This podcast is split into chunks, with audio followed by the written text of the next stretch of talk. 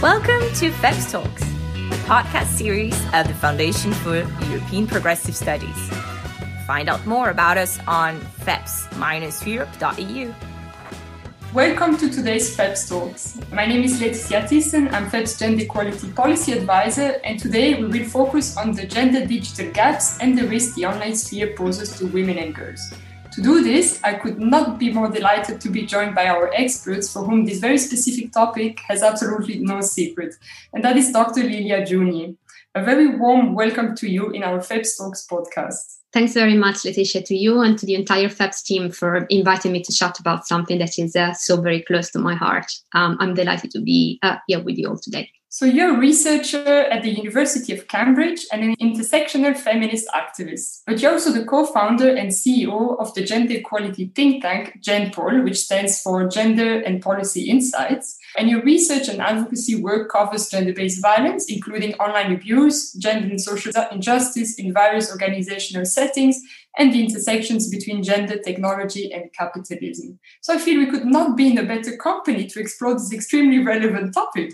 Yeah, well, you know, as you said, I do wear different hats. And for me, my research work and my activist, if you like, my advocacy work uh, are truly the, the necessary complement to one another. I've really struggled to imagine how I, how I could carry out academic research without trying to work for it to have a, a more direct impact on uh, policy and uh, on the lives of uh, women and broader communities. Before we dig deeper into the topic that brings us uh, here today, could you tell us a bit more specifically about the work that you conduct with, uh, with GenPol, the, the think tank that you represent here today? Of course, with pleasure. So, GenPol is uh, a think tank and a social enterprise. So there are three main components, three main dimensions to our work. We carry out research on uh, uh, gender issues, broadly meant, as you mentioned, with a specific focus on uh, uh gender based violence and uh, with an intersectional feminist perspective. So, by these, I mean that we take very seriously the ways in which gender based discrimination and abuse also intersect with other forms of uh, violence and discrimination motivated, for example, by race, by homo lesbo, by transphobia, and so on and so forth. Then we also carry out advocacy work so this means that literally every single piece of research that we produced is designed to be used by ourselves or by other organizations such as hopefully FEPS as a basis for uh, advocacy actions. And on the top of that we also do a little bit of consultancy. So we try to help uh, other organizations and other stakeholders to understand the impact that gender has uh, on their own work and to adopt kind of gender sensitive gender aware solutions to, to their work. Thank you very much uh, for this explanation. And that, that brings us uh, straight away to our uh, focus of the day. And before we actually start focusing on the situation today when it comes to the gender digital gaps and the risk that it poses uh, to women and girls, let us perhaps uh, take a bit of a historical perspective. Indeed, from the 19th century to the present day, women have actually played uh, crucial roles in the development of technology However, they are systematically underrepresented and underpaid nowadays.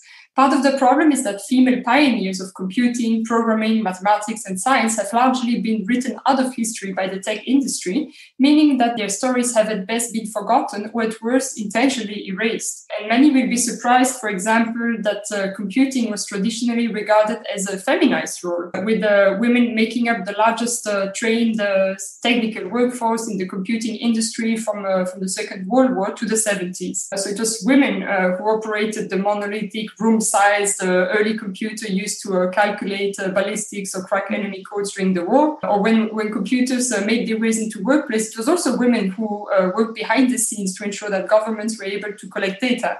There's also a woman who sent the first space flight into orbit, uh, as was made famous uh, by uh, by the mo- movie Hidden Figures. Hidden Figures. so, despite the early successes of these early innovators, as main managers began to realize the importance of computers in the 70s, women were pushed out of the industry. And their roles were given to men for higher pay. And women were entrusted with the very technical work that they had pioneered themselves. So, as you know, the situation today is quite different. Women are namely heavily underrepresented at all levels in the digital sector in Europe. And although the sector is rapidly growing, uh, creating hundreds of thousands of new jobs every year, the share of women in this sector is actually decreasing. So, despite an, uh, an increasing demand for ICT related skills and the soaring unemployment, the EU is projected to suffer from a shortage of digital skills. And in parallel to this trend, we also see that women and girls are disproportionately more affected by online violence than men. As was highlighted by EIGE, 20% of young women uh, between 18 and 29 in the EU have experienced online sexual harassment. And no, no less than 9 million girls in the EU have undergone uh, a form of digital gender based violence by the time they were 15. The increasing reach of the internet, the rapid spread of uh, mobile information, the widespread use of social media, coupled with the existing pandemic of violence against women and girls, has led to the emergence of cyber violence as a growing global problem with potentially significant economic and social consequences. So we've actually gone backwards, not forwards forwards. And it, if the digital sector is to become more diverse, it is vital that we celebrate and foster the women to make a difference in the digital uh, world today. And precisely in December, the European Commission unveiled its much awaited Digital Service Act and Digital Markets Act under the promise of making Europe fit for the digital age. But in this context, it is almost unavoidable to wonder if Europe is actually fit to include women and girls in this transition to the digital age. So, in other words, I would like to ask you, Lilia, if you can help us unravel the, the general extent and gravity of the gender digital divide from a European perspective. Of course. So, well, first of all, I love your little kind of historical introduction. I love the fact that, you know, you managed to touch all the, or at least most of the different dimensions that digital exclusion and uh, what I like to call kind of uh, the patriarchal, the gender dimension of today, digital capitalism includes. So you also mentioned a couple of recent pieces of research. And I have to say, I have noticed, you know, working in this space that interest around this topic, interest around, you know, research and advocacy initiatives surrounding these topics has been definitely massively increasing. And I think there are, you know, fundamental reasons for this. They go well beyond, uh, you know, the kind of classic, banal, digital is sexy mantra. Because I'd say, you know, all these questions, such as those that, that, that you touched upon, uh, questions, you know, surrounding the, the, the, politics of digitalization are really amongst the, the most profound, the, the deepest of our age. Are digital technologies oppressive or emancipatory? And those of us who identify as feminists, well, should we side with uh, with the technophobics or with the, the tech enthusiast? And, and as you mentioned yourself, you know, what actions should uh, should this prompt from policymakers, from tech companies, and from all of us whose lives have been so transformed by digital habits? Let me say this straight: there are obviously no straightforward answers there, because on the one hand, it is certainly true that that digital tools. Uh, and social media especially have played a central role in the revitalization of feminists, of LGBTQ plus and anti-racist and other kind of social justice movements worldwide. It is equally true that you know amazing tech-based solutions have emerged in camps as different as uh, education and public health and local governance, community entrepreneurship, social innovation. It, it, that has really kind of opened very promising uh, pathways, I think, for women, for marginalized groups, for all of us who are interested in, uh, in truly inclusive and in just development. However, on the other hand, as you suggested, I firmly believe that we should never ever lose sight of, uh, of all of those who are excluded from or even worse, harmed by the digital revolution. And I would add to this, we should never ever lose sight of the gender side of these trends, because uh, not only, once again, as you as you anticipated, we still witness today a very significant gender gap in terms of access to technology and to internet connection worldwide. A, a divide that is affected also, of course, by socioeconomic class, by race, by geography, but also and perhaps even you know more more importantly more more tragically internet based technologies are also providing novel channels novel ways to to physically, to psychologically, to economically harm women in various vulnerable groups, ways to, to control our lives, to exploit our bodies, our work, to deprive us from and of political agency. So this is precisely what I myself and our think tank GenPol and many others, I would say, are passionate about researching and organizing and uh, advocating against. So in my case, what my interest sort of at the intersection between gender and digital technology has brought me to engage in two main uh, projects, in two main pieces of work. One is a research program carried out by our think tank Paul, which we launched in 2018 at the European Parliament. So, as part of this project, a year later, Paul published a policy paper that analyzes good practices and search of solutions against digital exclusion and digital gender based violence, specifically at different levels. A paper in which could considered the strengths and the weaknesses and the, the potential in terms of uh, scaling and sustainabilities of all these practices. So the second project on which I'm working, still kind of the intersection between uh, gender and technology, is a book to be published in uh, early 2022. And so here I look more broadly at the intersections between uh, technology, patriarchy, and capitalism. So to me, these three institutions are truly the driving forces of 21st century life. And I'm interested in showing how they intertwine and why it is our business and why we all should care. So I try to show how and why within uh, the patriarchal digital capitalism, if you like, communication technologies are used to oppress women. But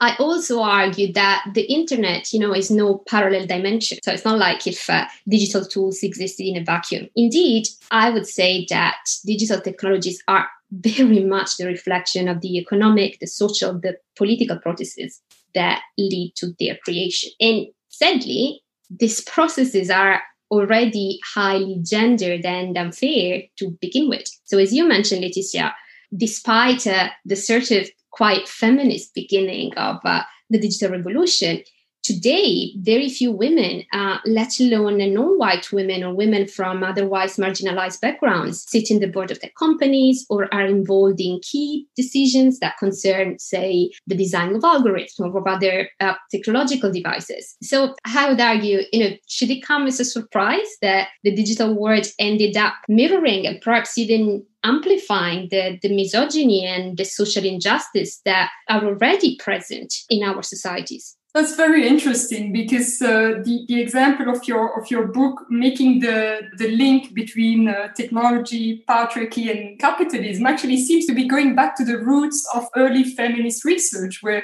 clear links were actually made between capitalist systems uh, and the oppression of women in a very short and, uh, and condensed way. But perhaps uh, let us go back to the very concept of uh, digital gender based violence, which is something that is really at the core of uh, one of your other publication, uh, uh when uh, technology meets uh, misogyny, that, that you published in, in 2019. And there you refer to the concept of digital gender based violence as one of the most appropriate to be adopted by legislators practitioners and advocates uh, generally. So, what does the concept itself cover, to be precise? So, I have a question first. Am I allowed to indulge my academic nerdiness a bit in answering this question? So, I will start off then by questioning, just as you know, we academics do, the words and the definitions that we use when we um, when we refer to this phenomenon. And you know, I find in the case of digital uh, gender based violence, this is truly of the utmost importance because uh, there is a lot, sadly, that is inaccurate and misleading in the current public conversation, the current uh, public debate about online abuse. So I'm sure, for example, that many among uh, our listeners uh, would have seen instances of online abuse against women or uh, anyone else really referred to with terms such as cyberbullying or virtual violence or trolling. So while there is no commonly agreed agreed definition of online violence against women internationally uh, yet. There are, as you point out, specific reasons why I and our think tank GenPol in, in our report use the term uh, digital gender based violence. And there are reasons why really we consider the fight for a more correct terminology and a more correct coverage of the phenomenon as a key advocacy, a key activist strategy. So, to begin with, I think it is really crucial that we acknowledge and recognize that digital violence is very real, extremely damaging to the people who experience it, unlike what terms such as virtual or bullying uh, might suggest. In fact, researchers and psychologists again and again have identified in survivors of digital violence uh, the very same symptoms caused by other forms of sexual and physical abuse that traditionally used to take place offline. And that's true both in terms of physical and mental health impact uh, and in terms of repercussions in the kind of social and professional sphere. So we're talking, you know, depressive symptoms, um, heightened anxiety levels, post traumatic stress response, loss of self esteem, loss of confidence, concentration power. Many women who experience online violence uh, sadly also feel at some point deterred from continuing to use digital platforms. They see their professional performances suffer very significantly. Many also consider quitting their jobs and industries. Indeed, they do. Very tragically, some of them resort to self harm, they even kill themselves. Another important factor to bear in mind, I think, is that online and offline violence against women truly exist in a continuum. So they constantly kind of intersect and reinforce one another. So, for example, we know that digital technology is increasingly used by stalkers,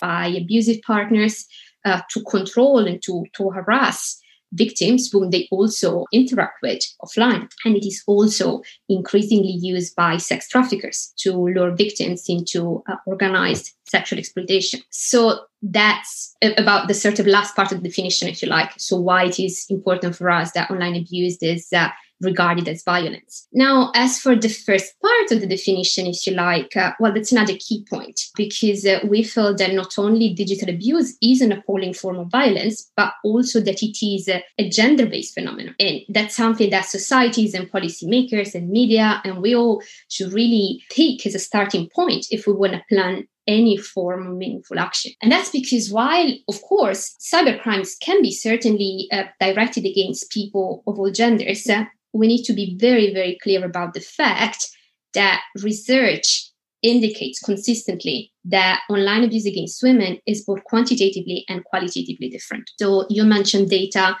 from the European Agency for Fundamental Rights. So it talks about the famous stats, the fact that one in five women in Europe under 30 has already experienced online sexual harassment. We also have global stats so, according to the UN, for example, women globally are 27 times more likely than self identifying men to be harassed online. So, yeah, numbers are scary. We have other studies from across different countries around the world that confirm that women, and once again, especially non white, non heterosexual, non cisgender, disabled women, are disproportionately more exposed to extreme forms of online violence. So think death threats, sexual and physical violence threats, a very extreme form of intense uh, hate speech. And as I said, the violence that women experience on the internet is also specific in its nature, in the sense that it tends to be extremely sexualized and overtly motivated by the target's gender. So this means that while men tend to be attacked online uh, mainly uh, due to the opinions they express, which is uh, of course despicable as well, but they are much less likely to experience online sexual harassment or say unsolicited pornography. So they're way less likely, say, to be sent unrequested pornographic material or to have their Wikipedia pages vandalized with it. It is also much rarer to see technology used to lure adult men into wanted sexual activity or to see men becoming the victim of image based abuse, what's like normally known as revenge porn, that is uh, the distribution of one's intimate, like explicit images without one's consent. So, if I may open a parenthesis here, I really like to say something more specific about the, the kind of revenge porn versus non consent porn definition. So, the term revenge porn is loved by mainstream media. And it suggests that a perpetrator had the prior sexual relationship with the victim and acted as a form of retaliation. However, and awfully, motives for this horrific act that has uh, huge consequences on, on the lives of the victims can vary very, very substantially. So, uh, the perpetrator, for example, might have never met the victim and might, say, have obtained these images by hacking into her accounts. The perpetrator might also be deliberately acting to silence the victim, say, to ruin her political career in case she was a politician or to force her to leave an online platform in case she was, say, a journalist or an activist he might be trying to blackmail his victims. So, for example, to force her to send him more explicit images or to force her into unwanted sexual acts. And I think the worst implication of using the term uh, revenge porn, which, as I said, I find rather inaccurate, is that I think this erases the fact that image based abuse has truly become today a thriving industry, a, a kind of pornographic genre. So there are several websites that propose this kind of material to their clients on a, on a regular basis. So we're really much beyond, like way past you know, couple of score indexes, even though, of course, personal motives can play a role in this crime and, and they can have terrible consequences for uh, the victims or, or, survivors. But actually, the, the, point that you're making is extremely important, and also relevant uh, when we are uh, of, uh, of women in, in politics, in public office, where we see that cyber violence is affecting them directly, often pushing them to, to actually stop their role straight away uh, because they cannot cope uh, with the, the amount of violence that they are confronted with, and also the risk that uh, that young girls uh, growing up uh, uh, in the digital era are, are, faced with, because in a way they are constantly followed by bullies. so nowadays it's just not at school, but also they, they have they have the bullies in their in their pocket. So it's it's omnipresent all the time, and in that sense we have seen also the the, the increase of, of specific actions. We we know that, for instance, the European Women's Lobby has has done quite some action also to to equip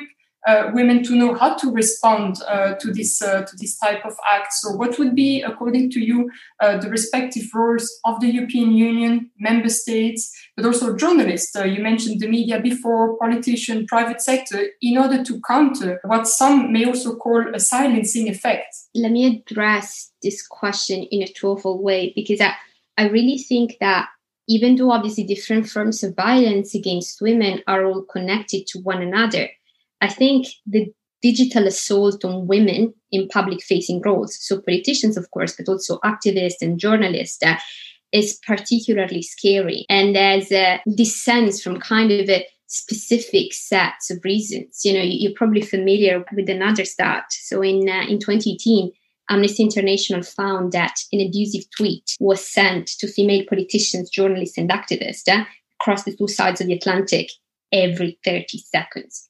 So I, I, think this is a terrifying stat. It kind of really gives us an idea of what's going on there. And uh, I think there are very profound reasons behind the online assault to women who, who dare taking a place in the public space, as you said. It has, as you suggest, much to do with silencing them. And, and I think these reasons go well beyond the, the obvious fact that, of course, the more visible you are, well, the, the most public criticism you may attract. Because uh, uh, here, once again, we are well beyond the legitimate practices of holding public characters, public figures, uh, figures under scrutiny. I think what we're witnessing here is a sort of a patriarchy 2.0, a kind of novel version, a new frontier of uh, patriarchal oppression. Because uh, on the one hand, of course, violence against women, and especially women who manage to carve for themselves a sort of niche in the public eye, is all this time. You know, just think of uh, uh, the, the, the, libelous, the, the vitriolic treatment that was historically reserved to female monarchs, to female politicians, campaigners, think of the suffragettes, literally to any woman, they're kind of coming close to power. So, absolutely, when the women of today use the internet to voice their opinions, to, to take political action, they are fighting against this kind of very entrenched, this very uh, formidable system of uh, historical uh, repression. But beyond this, I think there's also something else that's happening because there are evidently very powerful interests behind the proliferation of digital misogyny. There are prominent political actors all over the world who have not hesitated to, to weaponize the online assault on women for electoral gains. You know, populist politicians like Trump, but also like uh, Bolsonaro, Putin, these are the obvious examples, but there's also plenty of them here in Europe, you know, in my native Italy, in Poland, in the UK, in Croatia, in Austria, all over really. And and what all of these politicians have done has been to identify to this kind of growing segment of disenfranchised men, especially heterosexual, obviously mostly white men, a key electoral constituency Mm. And very skillfully, very cleverly, these political actors have combined anti feminism and other forms of bigotry and hate into a very compelling narrative. And they fed it again and again to millions of the internet users until they have reshaped global politics and they have completely polarized it. So here we go. You know, now you've got men's rights activists and uh, digital misogynists in general who have become a kind of a, a sizable political force globally. And one of their main activities, which these politicians, sometimes sitting in top institutions, encourage them to undertake, is to brutally target female political opponents. So think of, uh, I don't know, Alexandra Ocasio Cortez and before her, Hillary Clinton in the US, but think also of uh, Jess Phillips in the UK, Laura Boldrini in Italy. Uh, and, uh, and equally, you know, another sort of tactic is uh, to target female journalists with media coverage these political actors find unfriendly, unsympathetic, or to target feminists or anti-racist activists with uh, whose causes uh, they oppose. Uh, so I really think that in a way, this kind of online assault on women in public space has become uh, uh, a chief political strategy in the 21st century. And few in that space seem to care if women's human rights are being violated in the process. So now to go back to your question, what can be done about it? So uh, the reason why I think this introduction is necessary is that we really need to acknowledge that this is a political issue. The entire discourse around technology must be reclaimed, must be politicized for the feminist issue that it is. And uh, because it's too important to fight, not to get involved in. Okay, so mentioning policy solutions, especially in the kind of EU uh, politics, uh, politics and policy space, if you like. So people often ask me questions about criminalization like where do i or where does GenPol stand regarding criminalization? So i think the answer there can only be should only be like a kind of cautious and nuanced one because criminalization is certainly appropriate and needed and effective in some cases. But i think that due to the multiform nature of digital gender-based violence an excess of it might be paradoxically uh, detrimental and this is something we we touch upon in um, in our policy paper when technology uh, meets misogyny. So I definitely think we do need policy reforms to address specific emerging forms of digital violence, such as, for example, image-based abuse. So think of non-consensual porn. Think, for example, of upskirting, so the practice of taking pictures underneath someone's clothing without their permission. So the reason why we need legal reform in these areas is that precisely because these uh, new forms of violence are novel, they are unprecedented.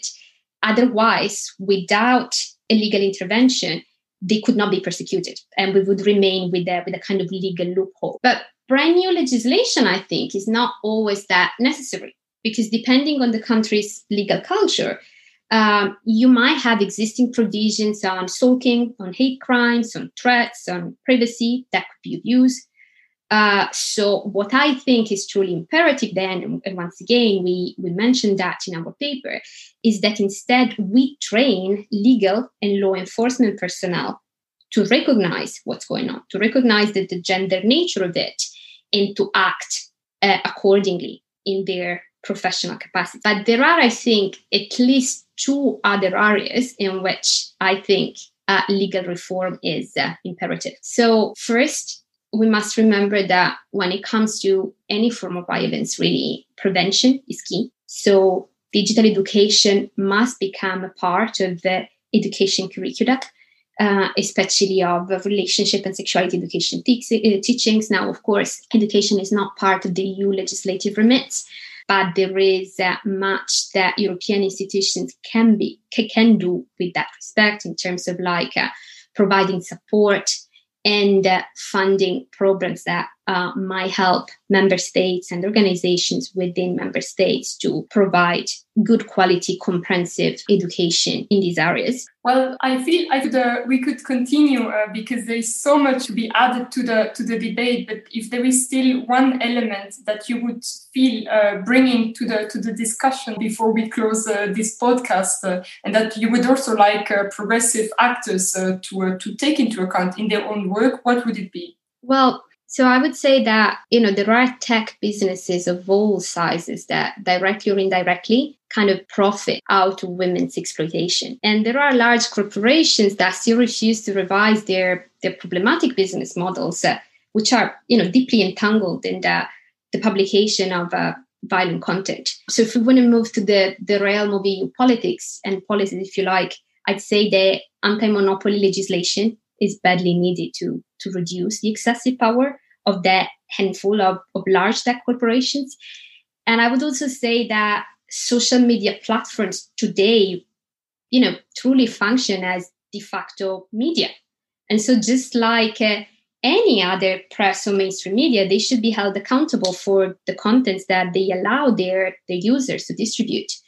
So I really think that legal interventions in this area should be a key priority on the progressive agenda at the EU level and literally in any European country. All in all, we see that uh, clearly some real uh, policy changes is needed uh, in order to address uh, the existing uh, loopholes uh, in the in the system. As you pointed out, training is crucial to ensure ensure the effective and correct application also of existing legislation, and we need to acknowledge uh, the violent nature, but also the huge mental and physical health costs, uh, as well as the social uh, economic repercussions of uh, digital digital abuse. Uh, so the promise of equality, therefore, cannot be fulfilled without bringing all relevant actors on board, from politicians to journalists and the private sector.